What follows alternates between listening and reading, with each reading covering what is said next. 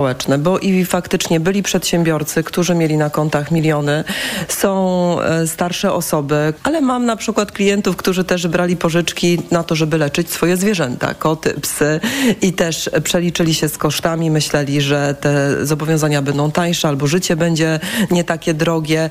Dotychczas w Polsce upadłość konsumencką ogłosiło już blisko 100 tysięcy osób. Kolejne informacje w TOK FM o 9.20. Pogoda. Dziś na ogół pochmurno, większe przejaśnienia i rozpogodzenia na południowym wschodzie, na wschodzie deszcz, chwilami marznący, powodujący gołoleć. Na termometrach dziś maksymalnie plus 1 stopień w Lublinie i Białymstoku, plus 3 w Warszawie, 5 stopni w Gdańsku, Krakowie i Poznaniu, 8 we Wrocławiu. Czas na raport smogowy. W większej części kraju dziś jakość powietrza bardzo dobra, dobra na krańcach wschodnich. Normy wyznaczone przez Światową Organizację Zdrowia wyraźnie przekroczone. Miejscami kilkukrotnie są jedynie na zachód od Krakowa i miejscami na południu metropolii górnośląsko-zagłębiowskiej. Radio TOK FM. Pierwsze radio informacyjne. EKG. Ekonomia, kapitał, gospodarka. Tomasz Setta, dzień dobry. Dokładnie 5 minut po dziewiątej zaczynamy poniedziałkowy magazyn EKG. Razem z nami pierwszy gość Piotr Ostrowski, przewodniczący Ogólnopolskiego Porozumienia Związków Zawodowych. Dzień dobry. Dzień dobry panie redaktorze, dzień dobry państwu. 30% podwyżki dla nauczycieli i 20% podwyżki dla pracowników sfery budżetowej. Pańskim zdaniem rządzący wywiązali się z tych obietnic i z tych deklaracji? Tak, to są obietnice, które były składane w czasie kampanii wyborczej e, i faktycznie mm, w dużym stopniu zostały one zrealizowane. Ja wiem, że mm, organizacja członkowska OPZZ, czyli Związek Nauczycielstwa Polskiego, mm, no, ma duże wątpliwości co do tego, czy w 100% jest to realizacja e, tych obietnic, które były składane w czasie kampanii wyborczej. E, są to e, zastrzeżenia głównie dotyczące tego, mm, na ile mamy do czynienia z e, walką z bardzo negatywnym zjawiskiem, czyli spłaszczaniem się płac pomiędzy początkującymi i mianowanymi nauczycielami. Niemniej jednak poczekajmy jeszcze chwilę. Budżet jeszcze nie wszedł w życie. Jeszcze nie ma także ustawy okołobudżetowej, która będzie funkcjonować na 2024 rok. Popatrzmy, jak to będzie wyglądać e, e, w faktycznych zarobkach nauczycieli. E, rządzący także przecież wspominają, że ten budżet być może jeszcze w tym roku będzie nowelizowany, zatem ja bym był raczej optymistyczny i spokojny, jeśli chodzi o spełnianie obietnic, które zostały jeszcze w zeszłym roku deklarowane. Do tego wszystkiego, o czym pan powiedział, można jeszcze dorzucić to, że przed nami mm, negocjacje pomiędzy Ministerstwem Edukacji a związkowcami, jeśli chodzi o treść tego rozporządzenia, które będzie regulować podwyżki. Pan powiedział o tych wątpliwościach, które podnosi ZNP. Pan do jakiegoś stopnia jednak te wątpliwości też podziela, bo mam przed sobą wyliczenia związku, z których wynika, że w oparciu o to, co przygotowało Ministerstwo Edukacji, co przygotował rząd, w niektórych przypadkach to nie będą obiecywane podwyżki 1500 zł, tylko minimalnie, ale jednak poniżej tej granicy. No tak, niemniej jednak yy, ja wsłuchuję się też w głos związkowców. Yy, w weekend można było te opinie przeczytać yy, i po pierwsze, są to najwyższe czy, czy ba bardzo wysokie podwyżki. To znaczy, liderzy Związku Nauczycielstwa Polskiego wskazują, że takich podwyżek e, nie pamiętają, e, więc e, niewątpliwie to trzeba mieć na uwadze. Po drugie, no faktycznie, czy my mówimy o wynagrodzeniu zasadniczym, czy o wynagrodzeniu średnim, bo jeśli spojrzymy faktycznie na wynagrodzenie zasadnicze, to tu spełnienia tych obietnic minimum 1500 zł nie ma. E, niemniej jednak, tak jak powiedziałem wcześniej, zaczekajmy na realne wynagrodzenia, zaczekajmy na to, e, jak one się kształtują e, dla nauczycieli faktycznie i będziemy wtedy prowadzić dalsze rozmowy z Ministerstwem Edukacji Narodowej, czy Związek Nauczycielstwa Polskiego będzie tak robił. I ja, ja bym był, był ostrożniejszy, jeśli chodzi o ba bardzo radykalne i krytyczne podejście do tych, do tych propozycji. Panie Przewodniczący, to zamykając ten wątek dotyczący edukacji, Pańskim zdaniem ta dyskusja, którą teraz obserwujemy, to jest też jakiś powód do tego, żeby zmienić zasady wyliczania wynagrodzeń nauczycieli? Pytam w, także w takim kontekście osobistym, bo sam się złapałem na tym, że sprawa i materia jest dość skomplikowana. Tak, jest to skomplikowana materia. Faktycznie. Stąd to też rozumiem to nieporozumienie na linii rząd-związkowcy co do kształtu tych obietnic, a potem ich realizacji.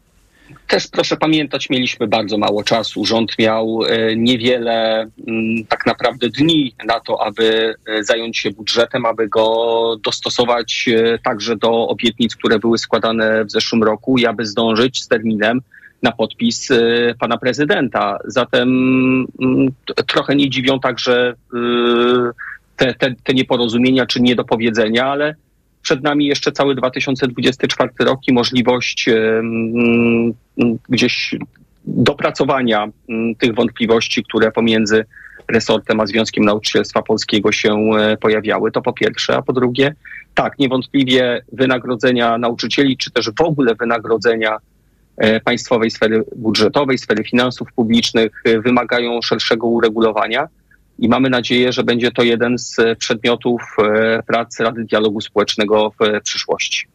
Państwa gościem jest dziś, przypomnę, lider OPZZ-u, pan Piotr Ostrowski. Panie Przewodniczący, to pomówmy teraz o innych propozycjach rządu. Urlop dla przedsiębiorcy, znany też jako wakacje od ZUS, no i obietnica, że w świadczenie chorobowe już od pierwszego dnia nieobecności pracownika będzie wypłacać nie pracodawca, a Zakład Ubezpieczeń Społecznych. Jak pan jako przewodniczący OPZZ-u zapatruje się na te zapowiedzi? W obu przypadkach patrzę na te rozwiązania krytycznie.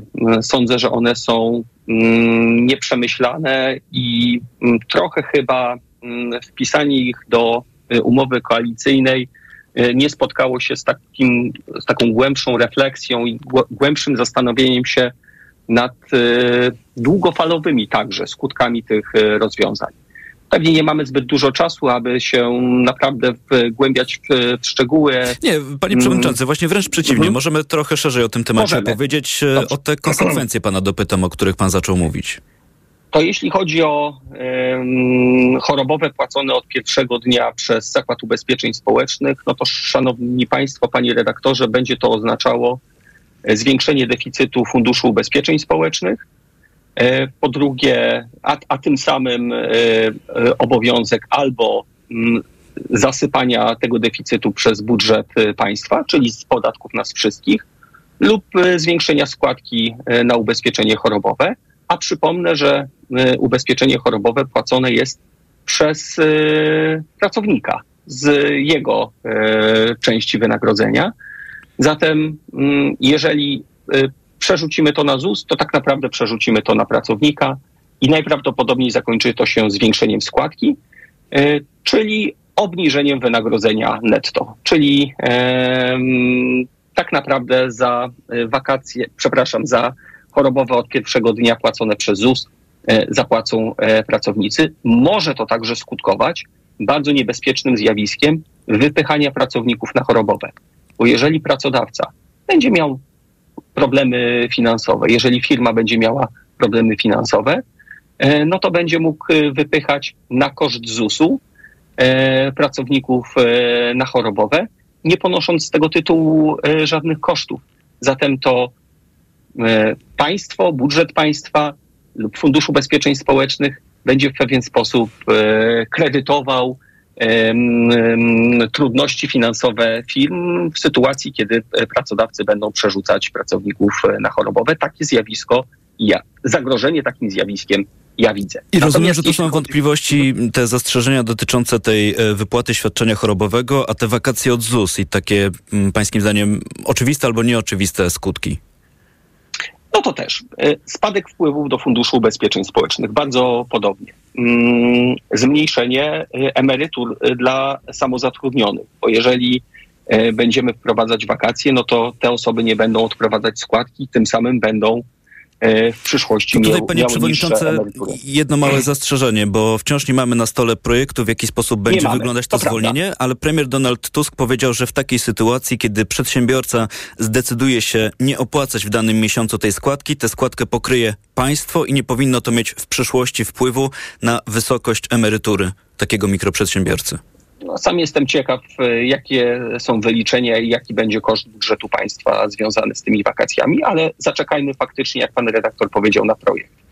E, e, trzecia sprawa. Mm, już w tej chwili prowadzący jednoosobową działalność gospodarczą mają mm, dosyć sporo ulg. Jest ulga na start, jest tak zwana ulga mały ZUS plus. Zatem szczególnie na początku prowadzenia działalności gospodarczej, już w tej chwili e, jednoosobowe firmy mają mm, sporo, sporo wsparcia.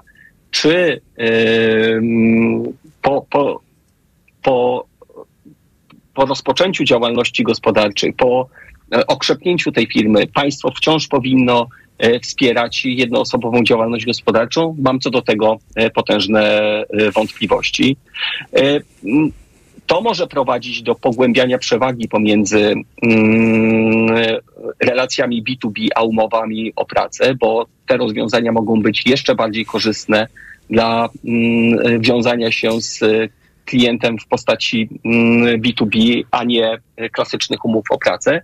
Może też powodować e, konserwację e, złych działalności gospodarczych, e, moim zdaniem, bo będziemy utrzymywać na rynku i pomagać i wspierać na rynku taką działalność gospodarczą, która być może wcale nie powinna być konserwowana i podtrzymywana. Zatem I rozumiem, ja że Państwo takie stanowisko będziecie prezentować w trakcie, kiedy będą trwały już prace nad tego typu propozycjami w będziemy parlamencie. Zwracać, będziemy zwracać na to uwagę, biorąc pod uwagę to, że to, has, to, to brzmi bardzo e, chwytliwie. To hasło jest e, bardzo nęcące i, i sądzę, że w kampanii wyborczej to było rozwiązanie, które e, wielu osobom się podobało. Natomiast teraz mamy etap rządu i rząd powinien przemyśleć e, koszty i także e, długofalowe konsekwencje wprowadzenia tego typu rozwiązań. No tak, Moim jest, zdaniem niekorzystne. Jest czas kampanii, jest czas e, rządzenia. To pomówmy jeszcze krótko o dwóch sprawach. Kiedy w nowym składzie zbierze się Rada Dialogu Społecznego? Tego jeszcze nie wiem. Mamy informację i zaproszenie na 25 mm, stycznia, to jest czwartek, na zaprzysiężenie przez prezydenta Andrzeja Dudy przedstawicieli rządu. Wtedy, kiedy zostaną oni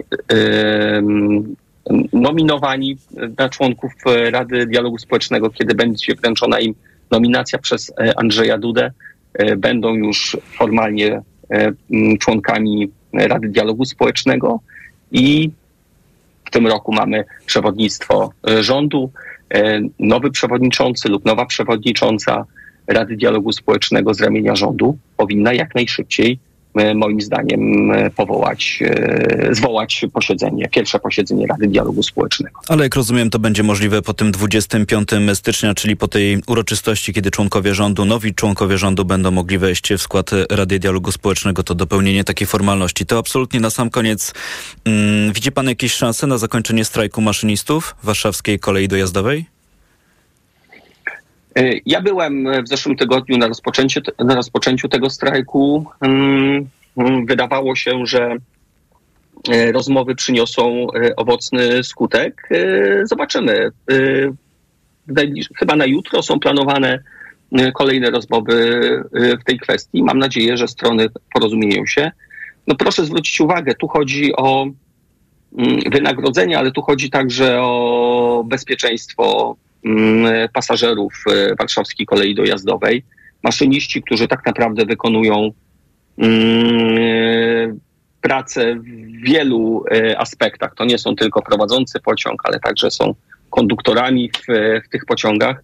No muszą być godziwie wynagradzani po to, aby jeździło nam się bezpiecznie e, i pasażerom dojeżdżało się do Warszawy i z Warszawy bezpiecznie. I o to tu tak naprawdę chodzi. Wszystko w rękach e, pracodawcy, wszystko w rękach zarządu Warszawskiej Kolei Dojazdowej. Mam nadzieję, że mm, porozumienie nastąpi w miarę szybko. No ale jak rozumiem też związkowców, bo wszyscy na końcu muszą usiąść do stołu i podpisać się pod jakimś porozumieniem. Do, dokładnie tak. Niemniej jednak związkowcy mm, zawsze są gotowi do rozmowy. O czym mówił Piotr Ostrowski, przewodniczący Ogólnopolskiego Porozumienia Związków Zawodowych. Bardzo dziękuję za rozmowę. Bardzo dziękuję.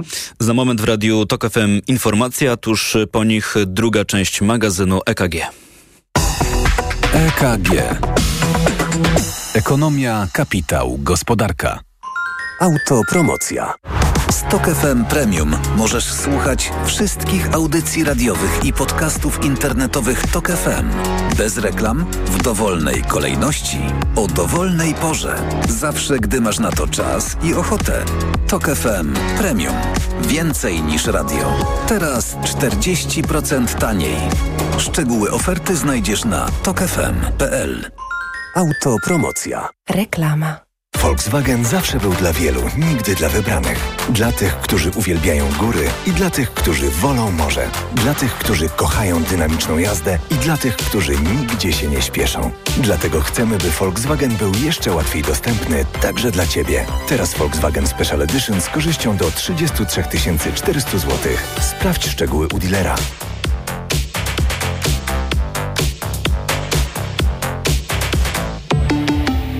Volkswagen.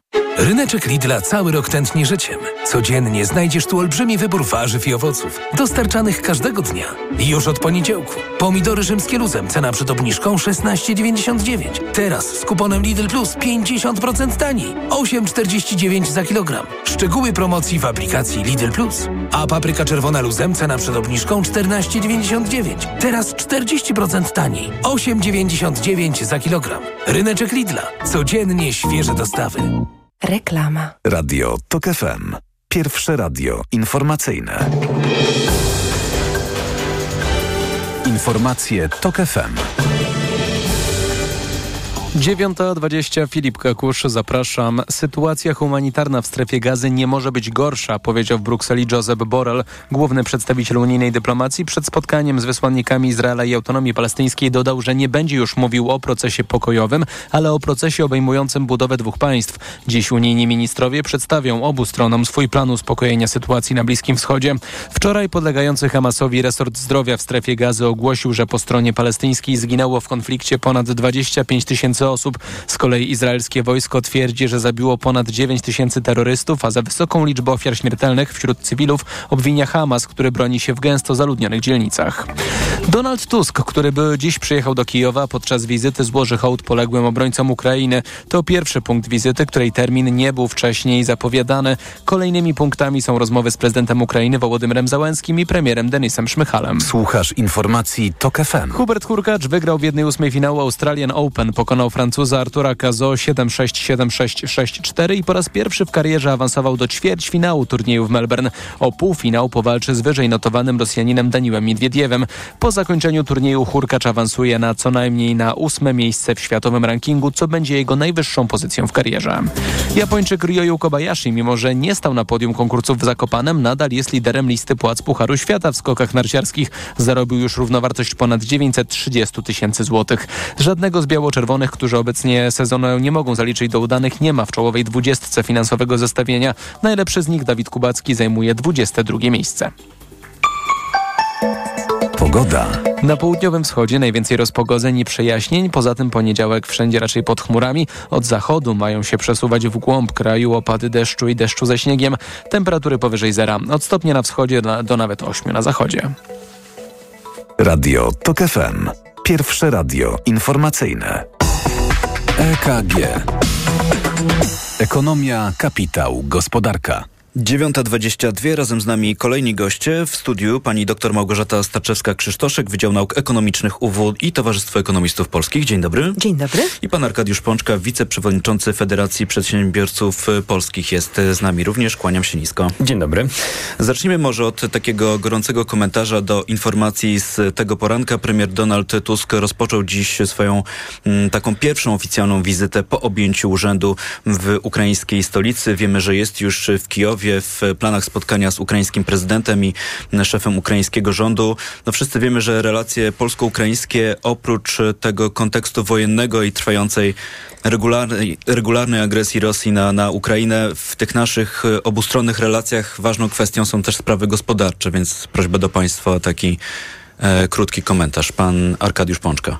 Bardzo istotna wizyta, zresztą e, zapowiadana po e, wizycie w Brukseli, to myślę e, e, drugi kierunek, który jest e, szczególnie istotny nie tylko pod względem bezpieczeństwa i tego, co się dzieje w sytuacji geopolitycznej, ale też, tak jak pan redaktor zauważył, gospodarczej, bo nawet konflikty m, na granicy, które często mieliśmy w ostatnim czasie, minister Klimczak akurat je wygasił, mówię tutaj wewnętrzne o strajkach kierowców, ale też gospodarczy w kontekście czy to też e, migracji, czy też współpracy e, e, e, wymiany handlowej. Kilku aspektów, które ma w moim przekonaniu bardzo duże znaczenie także w, e, w kontekście naszych relacji z Ukrainą. Pani doktor? Tak, absolutnie pełna zgoda, e, nie tylko z, ze względu na wojnę, to jest niebywale ważna mm, e, wizyta i e, mm, to, co będzie się działo dalej w naszej współpracy z Ukrainą, tak naprawdę będzie pochodną tego spotkania. I teraz wydaje mi się, bo mm, był taki moment, kiedy bardzo dużo się mówiło o tym, że mm, no, musimy się szykować na odbudowę Ukrainy. Oczywiście nie tylko w Polsce o tym się e, mówiło, e, cała Europa i nie tylko Europa mówiła na ten temat. E, wiem, że firmy mm, albo bezpośrednio, albo pośrednio jakoś e, no, myślą i planują e, mm, ewentualne e, wsparcie odbudowy e, Ukrainy w momencie, kiedy wojna się skończy, ale końca nie widać. Natomiast to, co mnie się wydaje niebywale ważne i mam nadzieję, że rząd e, mm, może jeszcze nie na to spotkanie, ale po tym spotkaniu zacznie myśleć o tym, jak e, budować współpracę z Ukrainą po wojnie e, w kontekście wchodzenia e, mm, Ukrainy do Unii Europejskiej. To pewnie nie będzie szybko, ale jednak. Czyli w jaki sposób wykorzystać szanse dla nas, dla polskiej gospodarki, które będą płynąć z tego, że Ukraina kiedyś w przyszłości Mam nadzieję, że będzie to szybko. e, Będzie takim stabilnym e, krajem, który będzie szyk- szykował się do wejścia do Unii mm, Europejskiej. Nie obejdzie się bez konfliktów takich gospodarczych. To widać już w, e, w tej chwili. Tak? Rolnicy protestują, transportowcy protestują. No ale może warto przypomnieć, że jak myśmy wchodzili do Unii Europejskiej, no, w tej chwili tak naprawdę e, rynek e, transportowy w Unii Europejskiej w dużej mierze jest e, rynkiem, który zdominowany jest przez e, polską branżę e, transportową. To prawda, że kiedy obserwuje się dzisiaj te dyskusje i te wątpliwości związane z dołączeniem Ukrainy do Unii Europejskiej, to są niemal takie same wątpliwości, które towarzyszyły tej akcesji, kiedy to Polska przystępowała do Dokładnie Unii Europejskiej i kiedy to były te I teraz wątpliwości jeśli- po stronie krajów starej Unii. Jeśli my mamy takie doświadczenia z naszego e, wejścia e, do Unii Europejskiej, Polski, wejścia Polski do Unii Europejskiej, może warto już w tej chwili myśleć e, o tym, w jaki sposób e, optymalnie wykorzystać to, kiedy Unia, Europe- kiedy Unia Europejska po, właśnie powiększy się o, o Ukrainę. To jest, wydaje mi się, olbrzymi potencjał i trzeba o tym myśleć nie tylko o, o odbudowie Ukrainy, ale o tym właśnie, jak współpracować w przyszłości, jak z tego skorzystać, żeby było to win-win. Bardzo dziękuję za ten komentarz. Tak jak powiedziałem, ta wizyta Donalda Tuska w Kijowie rozpoczęła się dziś w godzinach porannych i e, z pewnością będziemy dla Państwa tę wizytę śledzić i będziemy do niej wracać w informacjach TOK FM i w naszych programach. EKG. A teraz w naszej dyskusji e, cofniemy się odrobinę do wiadomości z poprzedniego tygodnia, dokładniej z piątku, więc nie mieliśmy jeszcze czasu mm, i szansy do tego, mm, na to, żeby się do tej informacji odnieść. Krajowy system e-faktur. Duża zmiana dla przedsiębiorców zapowiadana na połowę tego roku jeszcze przez poprzedni rząd Prawa i Sprawiedliwości i decyzja nowego ministra finansów, że w tym roku z pewnością tak zwany KSEF obowiązkowy nie będzie. Pan Arkadiusz Pączka. Dobra decyzja? Myślę, że decyzja nieunikniona, bo z jednej strony, powiem szczerze, było bardzo dużo postulatów ze strony przedsiębiorców co do przesunięcia wejścia w życie mm, krajowego systemu e, e-faktur. Z drugiej strony też były takie głosy nawet naszych e, dużych podmiotów, firm członkowskich, które mówiły, że już poniosły pewne koszty dostosowania się do tego systemu. Mówię o takich globalnych firmach, e, powyżej 250 mm, osób, ale mm, też świadome były, że może nastąpić decyzja co do przesunięcia wejścia w życie życie. Pamiętajmy to, że my jako Polska zobowiązaliśmy w zasadzie jako chyba jedni z, piersi, z pierwszych do wdrożenia tego systemu e, e, na bazie dyrektywy i ten pośpiech trochę nas zgubił. Ja pamiętam jak e, tutaj jako środowisko przedsiębiorców rozmawialiśmy z ówczesnym Ministerstwem Finansów, pytając ich, czy system, którym opierają całe wdrożenie krajowego systemu e-faktur wytrzyma to natężenie ilości tych faktur. Mówimy o gigantycznej ilości dziennych faktur w polskiej gospodarce, które, które e, byłyby, mm, byłyby zasycane przez ten system, jednocześnie e, musiałyby chodzić e, w tej przestrzeni. Bo ja może tylko dodam, że to jest jedna z takich najważniejszych wątpliwości ministra finansów dotyczące wydajności tego systemu. Czy on I po prostu się, mówiąc się nie zatka w pewnym momencie. I okazuje się, że dla pewności obrotu gospodarczego, to co wskazał minister Domański, ten system e, może nie wytrzymać. A, a to by było naprawdę e, bardzo duże zagrożenie dla istoty działania samego e, KSEF-u, ale też pewności obrotu gospodarczego. I wychodzi na to jednak, że e, to przesunięcie musi nastąpić i też nie wiemy jak długie. Tak, bo do, tej, mm, do takiej informacji minister się nie zobowiązał. Słyszymy, że będzie mm, prowadzony audyt, który będzie wyjaśniał te wątpliwości, które wykryło już nowe kierownictwo i dopiero wtedy odpowiedzialnie minister finansów będzie mógł podać taką e, wiążącą datę dla przedsiębiorców. Ale pomówmy jeszcze o skutkach tego, że w tym roku mm, krajowy system e-faktur nie będzie obowiązkowy. I to pytanie do pani doktor, takie wiążące się z budżetem na 2024 rok, bo kiedy rząd, nowy rząd prezentował projekt i swoje założenia, no to wpływy do tego budżetu także po części uzależnią od tego, że pojawi się krajowy system e-faktur. Czytaj, mm, będzie ten e, system uszczelniony. Po pierwsze, nie będzie obowiązkowego wejścia do e, systemu, natomiast firmy, które są gotowe, rozumiem, że będą y, mogły y, z tego skorzystać. Ba, to... Nawet dzisiaj można korzystać tak. dobrowolnie z to Zresztą on wcześniej funkcjonował, ale dotyczył tylko wybranych projektów, czyli tam, gdzie wchodziły w życie te kwestie związane z finansami publicznymi właśnie, prawda? I rzeczywiście ma pan absolutną rację, panie redaktorze, dlatego, że zaplanowano w stosunku do wykonania za 2023 rok wpływów z podatku VAT wzrost tych wpływów o ponad 62 miliardy. To jest ogromna kwota. E, pytanie, więc, czy jest realna? E, więc... Zawieszam to pytanie w powietrzu, bo e, Rada Polityki Pieniężnej, która oceniała projekt budżetu, właśnie na wpływy z podatku VAT zwracała uwagę, no, w dużym skrócie oceniając, że są one nierealne. Mogą się nie zmaterializować. No, oczywiście okaże się w, praktyce. E, dla mnie rzeczywiście one są zadziwiająco mm, e, wysokie. Nie wydaje mi się, że e, tylko to założenie o tak silnym wzroście wpływów z podatku VAT w tym roku polegało na założeniu, że mm, no, będziemy mieć nowy system, który będzie lepiej kontrolował płatności podatku VAT i uszczelniał system. Natomiast oczywiście do gospodarki gospodarstw domowych w tym roku wpłynie dużo, dużo więcej pieniędzy. Poczynając od tego, o czym w pierwszej części pan redaktor rozmawiał, 30% y, mm, wzrost wynagrodzenia dla nauczycieli, 20% wzrost wynagrodzenia w sferze budżetowej. To jest ogromna część pracowników. Y, wzrost od 1 stycznia minimalnego wynagrodzenia bardzo pokaźny z 3600 na 4242 zł, a o kolejne grosze. Kolejna tak, tak, od 1 y, lipca. 13 emerytura, 14 emerytura. Podwójna waloryzacja. Y, y, podwójna waloryzacja emerytur. Mm, dla młodych gospodarstw domowych, osób, które mm, e, chciałyby wrócić do pracy, tak zwane babciowe. Więc tych dopływów do pieniędzy do gospodarstw domowych w tym roku będzie bardzo dużo. I zmierza pani do tego, że te pieniądze że, będziemy wydawać? I, I to się przełoży tego, na ten VAT? I tu jest mój właśnie znak zapytania, czy rzeczywiście gospodarstwa domowe przełożą te pieniądze na konsumpcję, na wydatki, czy też w części, bo na pewno y, ci, którzy mają niskie dochody, te gospodarstwa domowe, które mają niskie dochody, na pewno przełożą to na konsumpcję. To jest dla mnie oczywiste. Natomiast y, ci, którzy mają jednak bezpośrednio troszkę wyższe dochody, no pytanie, czy przełożą to w całości na konsumpcję, czy też będą odbudowywać oszczędności, a to oznacza, że konsumpcja może nie wzrosnąć w takim stopniu, y, który da te ponad 60 miliardów dodatkowego wpływu y, z podatku VAT.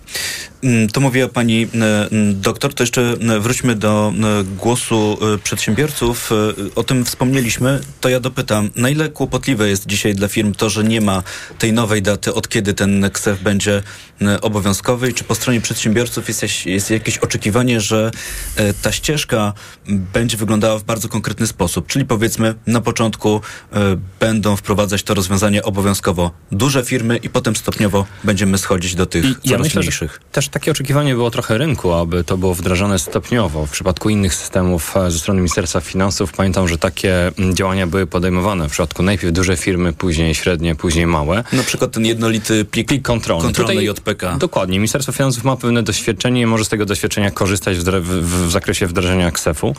O tyle jest istotne mm, w tym kontekście, że duże firmy w jakim stopniu były przygotowane, poniosły nakłady i już chcą go stosować. Natomiast e, cieszy mnie to, że minister finansów zapowiedział tutaj dialog, nie tylko dialog z przedsiębiorcami i takie spotkania są przewidziane, ale też e, z potencjalnymi e, audytorami czy wykonawcami poprawek do systemu KSEF, bo też jest istotne, czy ten system, który dzisiaj był projektowany, który minister e, w kontekście audytu dostrzeże pewne w nim potrzeby zmian, on będzie zupełnie inaczej funkcjonował i będzie zupełnie inaczej zmieniony, czy jednak, jednak będą tylko kosmetyczne, techniczne zmiany. To jest bardzo istotne w kontekście nakładów, które już pewne firmy poniosły na wdrożenie KSEF-u do działalności firm. Jeszcze ten wątek mnie dzisiaj zainteresował, e, bo kiedy mm, przeczytałem sobie, co o tym, o tej decyzji e, pisze prasa, no to w niektórych dużych firmach sytuacja wygląda w ten sposób, że jest już wykupione oprogramowanie na tę drugą Zgadza połowę się. roku i teraz powstaje pytanie, czy e, płacić za korzystanie z niego I czy nie, bo nie będzie w tym czasie potrzebny. No ale to już jest kwestia I pytanie, indywidualna kierun... na poziomie tej firmy e, i, i, tej firmy, która dostarcza to oprogramowanie. Właśnie. I w pytanie, w jakim kierunku ewentualnie zajdzie zmiana w zakresie systemu XEFO. No to jest dużo, dużo pytań. To jest... Znaczy, czy ten system, to oprogramowanie trzeba będzie zmieniać Dokładnie. albo przeprowadzić I to kolejne szkolenia? Kolejne aktualizacje szkolenia, kolejne koszty przez, przez przedsiębiorstwa. Ale ja liczę tutaj na, na duży dialog ze strony e, res, resortu finansów i myślę, że potencjalne zmiany i ten audyt pokaże nam, w jakim stopniu ten problem był w zakresie wdrożenia systemu KSEF od 1 lipca 2024, ale tak jak mówię, jestem bardzo dużym zwolennikiem wdrażania stopniowego w zakresie przedsiębiorców w Polsce, czyli najpierw duże firmy, później średnie i małe. Dialog toczy się też dzisiaj w magazynie EKG. E, państwa goście to przypomnę pan Arkadiusz Pączka i pani Małgorzata Starczewska-Krzysztoszek. Jest 9.36. Zapraszam państwa na informacje, po nich wracamy. EKG. Ekonomia, kapitał, gospodarka. Autopromocja. W TOK FM gramy dla Wielkiej Orkiestry Świątecznej Pomocy. Zagraj razem z nami. Gorąco zapraszam Państwa do wzięcia udziału w aukcji Radia TOK FM na rzecz Wielkiej Orkiestry Świątecznej Pomocy, w której można wylicytować trzy plakaty mojego autorstwa. Plakaty opatrzę autografem i dedykacją. Co więcej, tylko osoba, która wygra licytację, będzie mogła zobaczyć je w całości. Do tego momentu ujawnimy tylko część projektu projektu. Zapraszam, Henryk Sawka. Nie czekaj. Wejdź na tokefm.pl ukośnik aukcje i dowiedz się więcej. Autopromocja. Reklama. RTV Euro AGD. Karnawał rabatów w euro. Wybrane produkty w super cenach. Płyta indukcyjna Amika. Łączenie pól grzewczych. Power Booster. Najniższa teraz ostatnich 30 dni przed obniżką to 1095. Teraz za 999 zł. A dodatkowo aż do 50 rat 0%. I do maja nie płacisz. Na cały asortyment. RRSO 0%. Promocje do 31 stycznia. Regulamin w sklepach i na euro.com.pl. Niskie ceny ceny? Proste, że Waldi. W tym tygodniu papier toaletowy, trzywarstwowy, koket. Tylko 7,69 za 8 rolek. To jedynie 96 groszy za rolkę. W niedzielę sklepy Aldi są otwarte. Raz Lidl Polska i Wielka Orkiestra Świątecznej Pomocy grają razem już 15 lat. Przyłącz się. Przyjdź do Lidla od czwartku 14 grudnia do niedzieli 28 stycznia i weź udział w 32. finale WOŚP. Wesprzyj zbiórkę pieniędzy na lepszą diagnostykę i terapię płuc po pandemii u dzieci i dorosłych. Kolejny raz będziemy grać razem.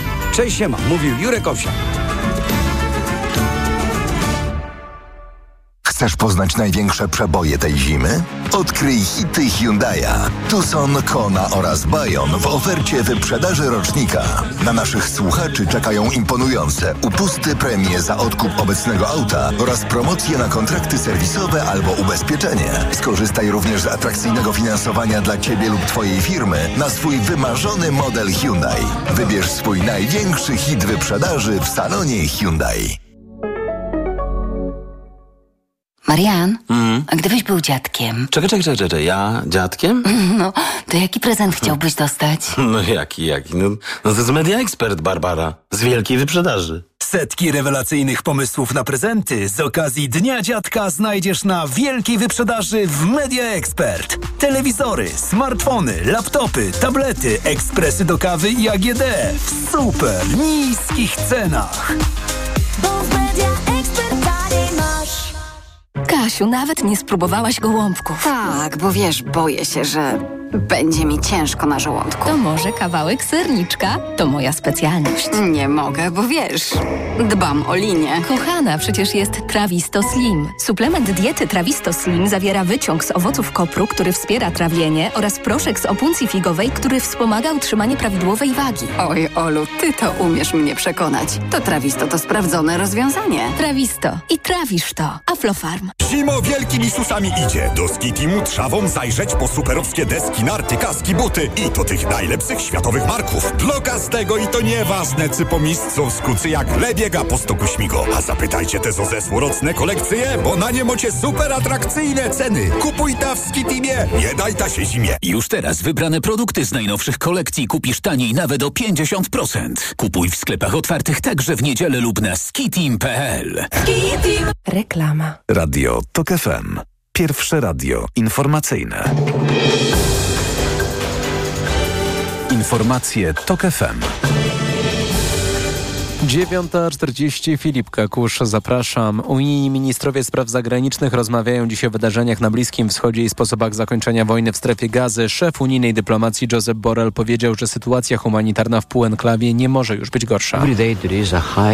Każdego dnia ginie duża liczba cywilów. Wielu ministrów mówiło, że ta liczba jest zbyt wysoka. Pytanie brzmi, co to znaczy zbyt wysoka? Ile to jest? Ile to będzie jeszcze trwało? Borrell dodał, że nie będzie już mówił o procesie pokojowym, ale o dwupaństwowym rozwiązaniu na Bliskim Wschodzie. Po kolejnym nocnym ataku dronów ukraińska obrona przeciwlotnicza twierdzi, że zestrzeliła osiem takich maszyn. Do takich ataków dochodzi regularnie od miesięcy. Są noce, w których obrona nie jest w stanie zneutralizować dużej części z bezzałogowców. Wołodymyr Zełenski i jego współpracownicy powtarzają ostatnio na Światowym Forum Ekonomicznym w Davos, że Ukraina musi odzyskać kontrolę nad swoją przestrzenią powietrzną i wzywają Zachód do pomocy w tym zakresie.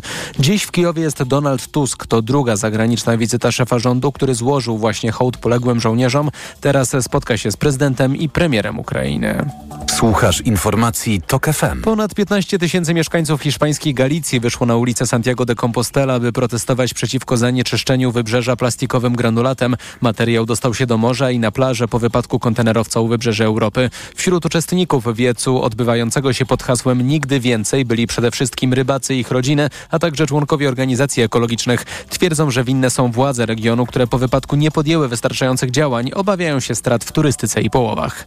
70 razy interweniowali w miniony weekend członkowie Tatrzańskiego Ochotniczego Pogotowia Ratunkowego. Pomocy potrzebowało 11 turystów, ale także narciarze i snowboardziści. Weekend był słoneczny i mroźny, frekwencja była wyjątkowo duża. W tym tygodniu w Tatrach prognozowane są opady śniegu i porywisty wiatr.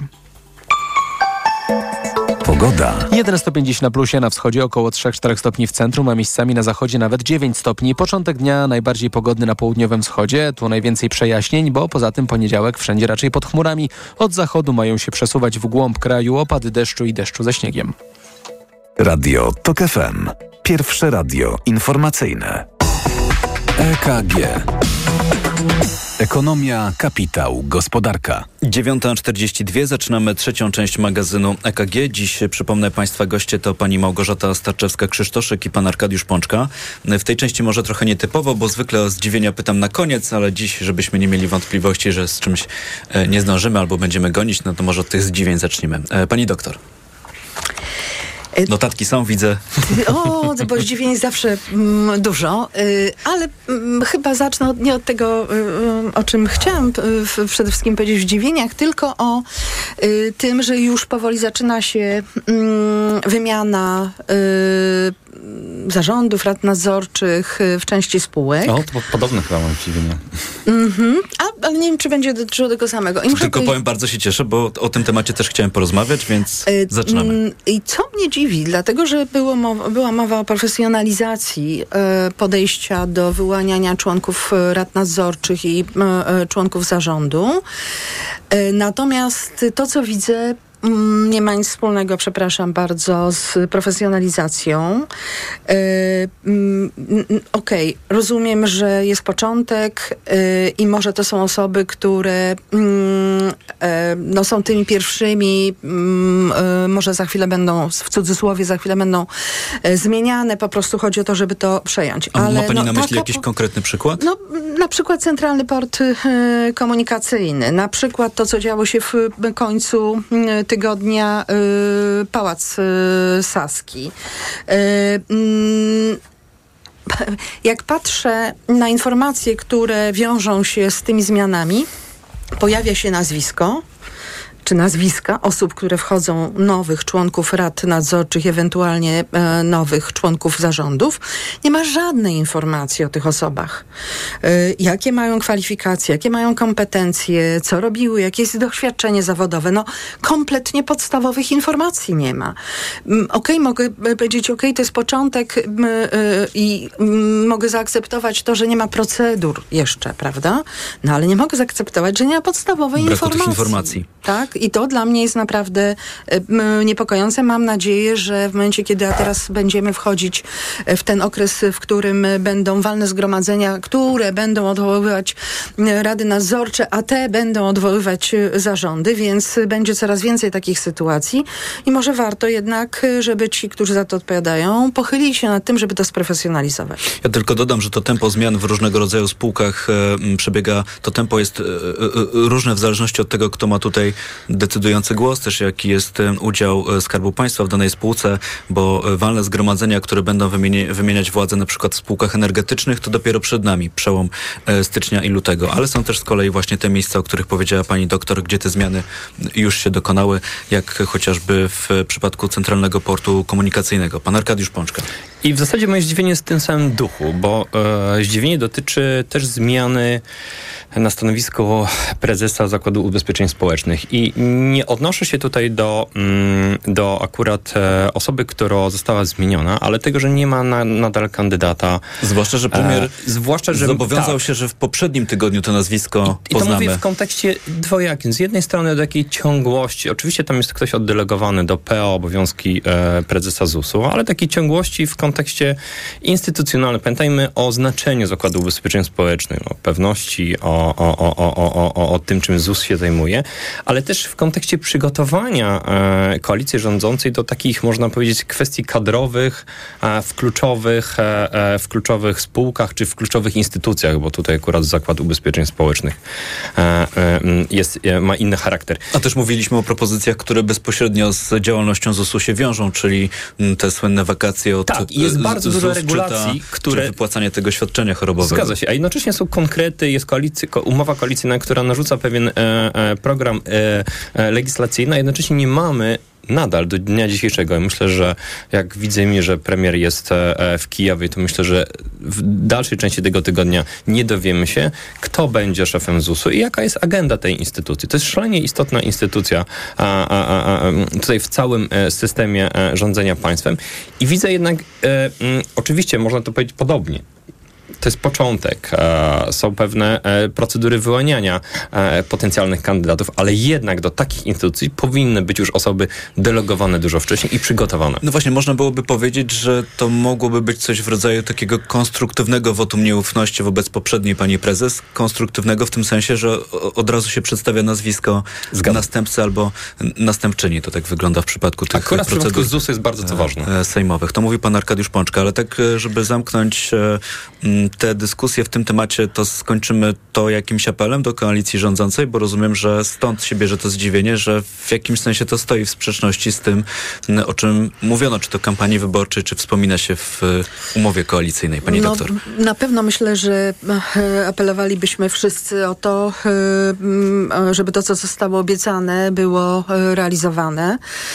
Okej, okay, jest taka specjalna rada, która została jeszcze przez poprzedni rząd utworzona do wyboru członków rad nadzorczych. Tam chyba też trwają zmiany. Ale pani doktor, to jest tak, tak zwana rada, która była, jest wymiana tych osób bez pewnych jakichś tak. żadnych wymagań i w zasadzie jedziemy dalej, znaczy, tak? W ogóle nie mamy żadnej informacji o tym, jakie kryteria będą stosowane. Na przykład mm, y, wybór y, rad nadzorczych i y, członków zarządu do instytucji finansowych, tak? Mamy instytucje, mamy KNF, y, Komisja Nadzoru Finansowego, która jest odpowiedzialna w, jakimś, w jakiejś części za akceptowanie kandydatów do rad nadzorczych i mm, do zarządów.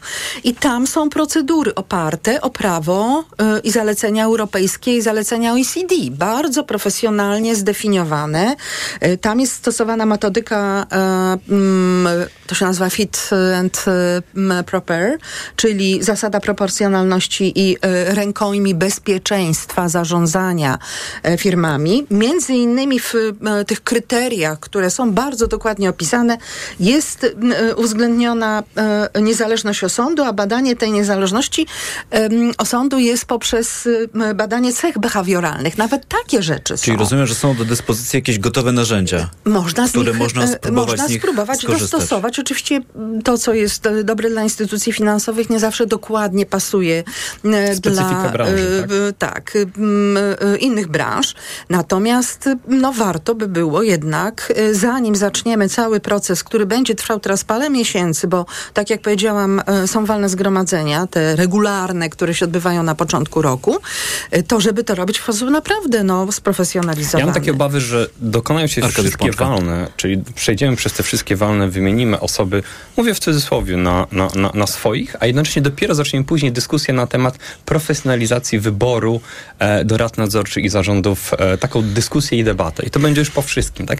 Ważne jest e, tu i teraz, bo rzeczywiście w konkretach było jasne, odpolitycznienie, odpartyjnienie spółek Skarbu Państwa, ale też prawidłowy wybór ich i wskazanie kandydatów spełniających pewne warunki. Pytanie jest oczywiście, czy, e, czy, czy te zasady będą e, e, jasno precyzowały dobór tych kadr, no ale niech będą jakieś określone.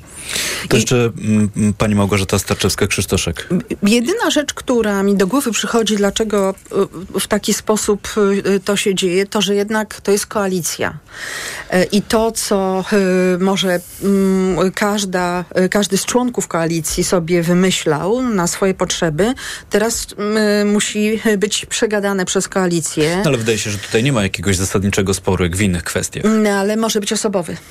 I o tym myślę, tak? Y, czyli to, że na przykład trwa proces y, no, wyboru w cudzysłowie, tak? Bo nie wiemy, co się dzieje mm, Jeśli chodzi o szefa ZUS. ZUS-u, Mhm. tak? To, y, to może by, być wynikiem tego, że y, trwają rozmowy w, między koalicjantami. y, Akceptacja mm, wszystkich. Kto ma to, y, kto ma to obsadzić. Dość tak? powiedzieć, że mm, też dosyć e, w takim zróżnicowanym tempie obserwowaliśmy zmiany, jeśli chodzi o kierownictwo resortów, bo było takie założenie też e, umowy koalicyjnej, że mm, wiceministrowie w poszczególnych resortach będą w jakimś stopniu odzwierciedlać skład tej koalicji rządzącej. No i były takie sytuacje, że w niektórych jeszcze ministerstwach czekaliśmy na to, kto zostanie mm, wiceministrem. W Ministerstwie Rozwoju chyba był taki najbardziej jaskrawy przykład, mm, że minister czy wiceminister odpowiedzialny za politykę mieszkaniową został powołany dopiero kilka tygodni po tym, chyba dwa, jak to właśnie ministerstwo przedstawiło swój pomysł na politykę mieszkaniową, a przynajmniej jej element. Tak, w zeszłym tygodniu i to był Więc, akurat no, przedstawiciel mam lewicy. nadzieję, że taka jest przyczyna i że mm, to się wszystko unormuje y, i będziemy rzeczywiście mm, w sposób profesjonalny zarządzać aktywami, które są w gestii Skarbu Państwa. Zwłaszcza, że mm, sporo temu poświęciliśmy, także w poprzednich e, wydaniach magazynu EKG sporo poświęciliśmy temu czasu. Tego czasu dziś jeszcze odrobinę mamy, więc e, korzystając z tego, że jest z nami pan Arkadiusz Pączka, jeszcze dopytam, mówiliśmy o tym w pierwszej rozmowie, posiedzenie Rady Dialogu e, Społecznego. Jak duże jest oczekiwanie, że w końcu będą mogli państwo usiąść do stołu w tej właśnie formule już e, z przedstawicielami nowego rządu? Tak, jest oczekiwanie bardzo duże, zwłaszcza, że mm, e, na stole zaczynają się pojawiać projekty legislacyjne, które dotyczą zwłaszcza relacji pracodawca-pracownik, ale w ogóle sfery gospodarki. My z jednej strony chcemy dyskutować o tym, co już jest dzisiaj w przestrzeni, jak na przykład chorobowe czy wakacje od ZUS-u, ale też chcemy dyskutować w tematach e, związanych z wdrożeniem pewnych dyrektyw unijnych, a które to nie zostały z różnych względów wdrożone do e, porządku pra- prawnego, jak na przykład dyrektywa o sygnalistach czy o adek- o adekwatnych warunkach pracy. Jest kilka rzeczy takich legislacyjnych, które z jednej strony nam leżą w zamrażarce i już są tutaj mm, e, przed nami do dyskusji, ale takie, które też chcemy podjąć tę dyskusję z własnej inicjatywy. Chociażby wspomniane kwestie związane z e, środkami unijnymi, czyli patrzę KPO, patrzę kwestie związane z mm, ukierunkowaniem tych środków unijnych na, e, na różne obszary polskiej gospodarki. Jest kilka takich rzeczy, których można powiedzieć strona związkowa, strona pracodawców już chce wnieść na agendę, tak jakby chociaż e, system ochrony zdrowia, no ale można powiedzieć, że y, brak e, powołania przez prezyden- prezydenta umożli- nie, nie, Uniemożliwia. nie, uniemożliwia nam e, posiedzenie Rady Dialogu Społecznego. 25 mamy mieć uroczyste powołanie w Kancelarii Prezydenta strony czwartek. rządowej i myślę, że już na początku lutego przed nami pierwsze posiedzenie z e, nowym składem e, Rady Dialogu Społecznego po stronie rządowej. O tym, jak rozumiem, e, kiedy to posiedzenie zdecyduje m, ten, kto w danym momencie przewodniczy w I w tym przypadku jest to rząd, więc musimy czekać na to, aż pan prezydent wskazanych przez premiera ministrów e, powoła oficjalnie w skład e, RDS-u i ta uroczystość, jak e, słyszymy, ma się odbyć w czwartek. Mamy jeszcze kilka minut, to wrócę do pani doktor Małgorzaty Staczewskiej-Krzysztoszek, bo zaczęliśmy od tych zdziwień, ale pani powiedziała, że to niekoniecznie to, o czym już powiedzieliśmy, no to jeszcze nie to zdziwienie, na które dzisiaj pani się przygotowała. To, to, to wróćmy do tego właściwego. Znaczy, nie, te zdziwienia, liczba mnoga, ale okej, rozumiem. Jedno, y, mm, Eurostat mm, podał y, dane, które są robione na podstawie badań ogólnego zadowolenia z życia w poszczególnych y, krajach. I muszę powiedzieć, że to, co mnie zdziwiło, y, dane dotyczą dwu- 2022 roku. I muszę powiedzieć, że to, co mnie zdziwiło, 2022 rok to jest napaść Rosji na Ukrainę, wojna. No nie wiedzieliśmy w ogóle, co się będzie e, działo.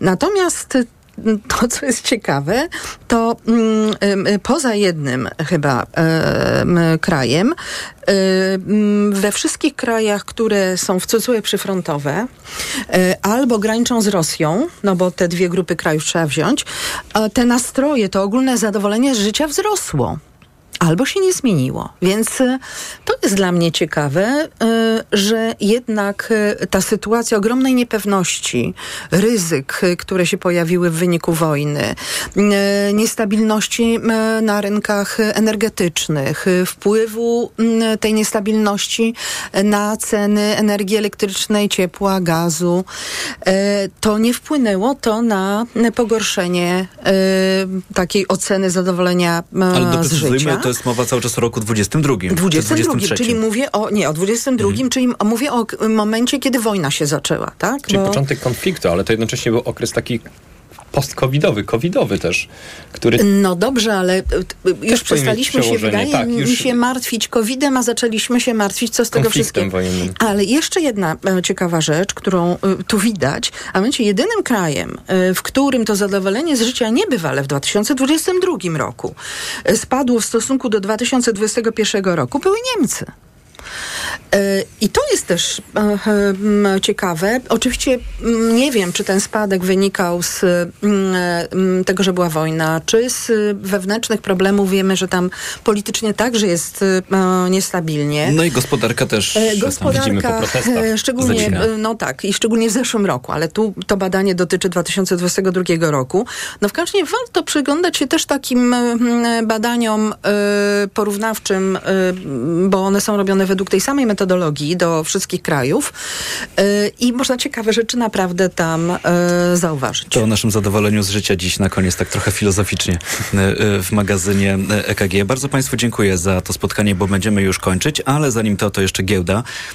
Początek notowań w tej chwili na zielono. WIG i WIG20 zyskują nieco ponad pół procent. No to jeszcze rynek walutowy, bo zeszły tydzień był dość ciekawy pod tym kątem. Najpierw złoty dość wyraźnie i pod koniec tygodnia przed weekendem nieco tych strat odrobił. Dziś euro po 4,35, dolar 3,99, chociaż można się kłócić no, na granicy 4 zł, więc może tu się nie będziemy spierać. Balansuje na tej granicy, powiem tak. Funt po 5 zł i 7 groszy i frank szwajcarski dziś kosztuje 4,60. Dziękuję jeszcze raz za dyskusję. Zaproszenie do programu bardzo. przyjęła pani dr Małgorzata Starczewska-Krzysztoszek, Wydział Nauk Ekonomicznych UW i Towarzystwo Ekonomistów Polskich oraz pan Arkadiusz Pączka, wiceprzewodniczący Federacji Przedsiębiorców Polskich. Magazyn EKG przygotował Michał Tomasik, wydawał Maciej Jarząb, a zrealizowała Liwia Prądzyńska. Za moment w Radiu Tok FM o godzinie 10. Informacje, a tuż po nich audycja OFF, Czarek i Cezary Łasiczka. Tomasz Setta. Dobrego tygodnia Państwu życzę i do usłyszenia.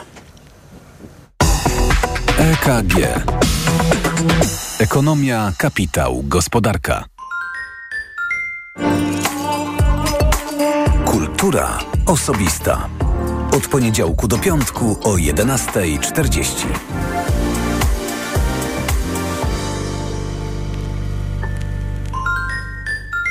Reklama. Finał wielkiej wyprzedaży w Media Expert. Smartfony, smartwatche, telewizory, laptopy, ekspresy do kawy, odkurzacze, pralki i zmywarki, lodówki i suszarki w super niskich cenach. Porozmawiajmy o zakładaniu firmy. Jest z nami Radek Kotarski. Panie Radku, czy zna pan słowo infakt? Oczywiście, że tak. Co to znaczy infaktować? Infaktować to prowadzić firmę bez zmartwień. A ten, kto infaktuje? Ten wystawia faktury w aplikacji Infakt, a księgowy z Infaktu dba o porządek w księgowości. Infaktycznie. Załóż firmę bezpłatnie i bez wychodzenia z domu na infakt.pl. Infakt. Zakładanie firm i księgowość w jednym miejscu. Polecamy. Wodek Markowicz i Radek Kotarski. Aniu, to był miły wieczór. Buziak na pożegnanie? Jasne. Uuu. Coś nie tak? Chyba jednak nie czuję mięty. Ten wieczór dla Marka zakończył się jak zawsze. A wystarczyło, żeby zastosował suplement diety Halitomin. Jego oddech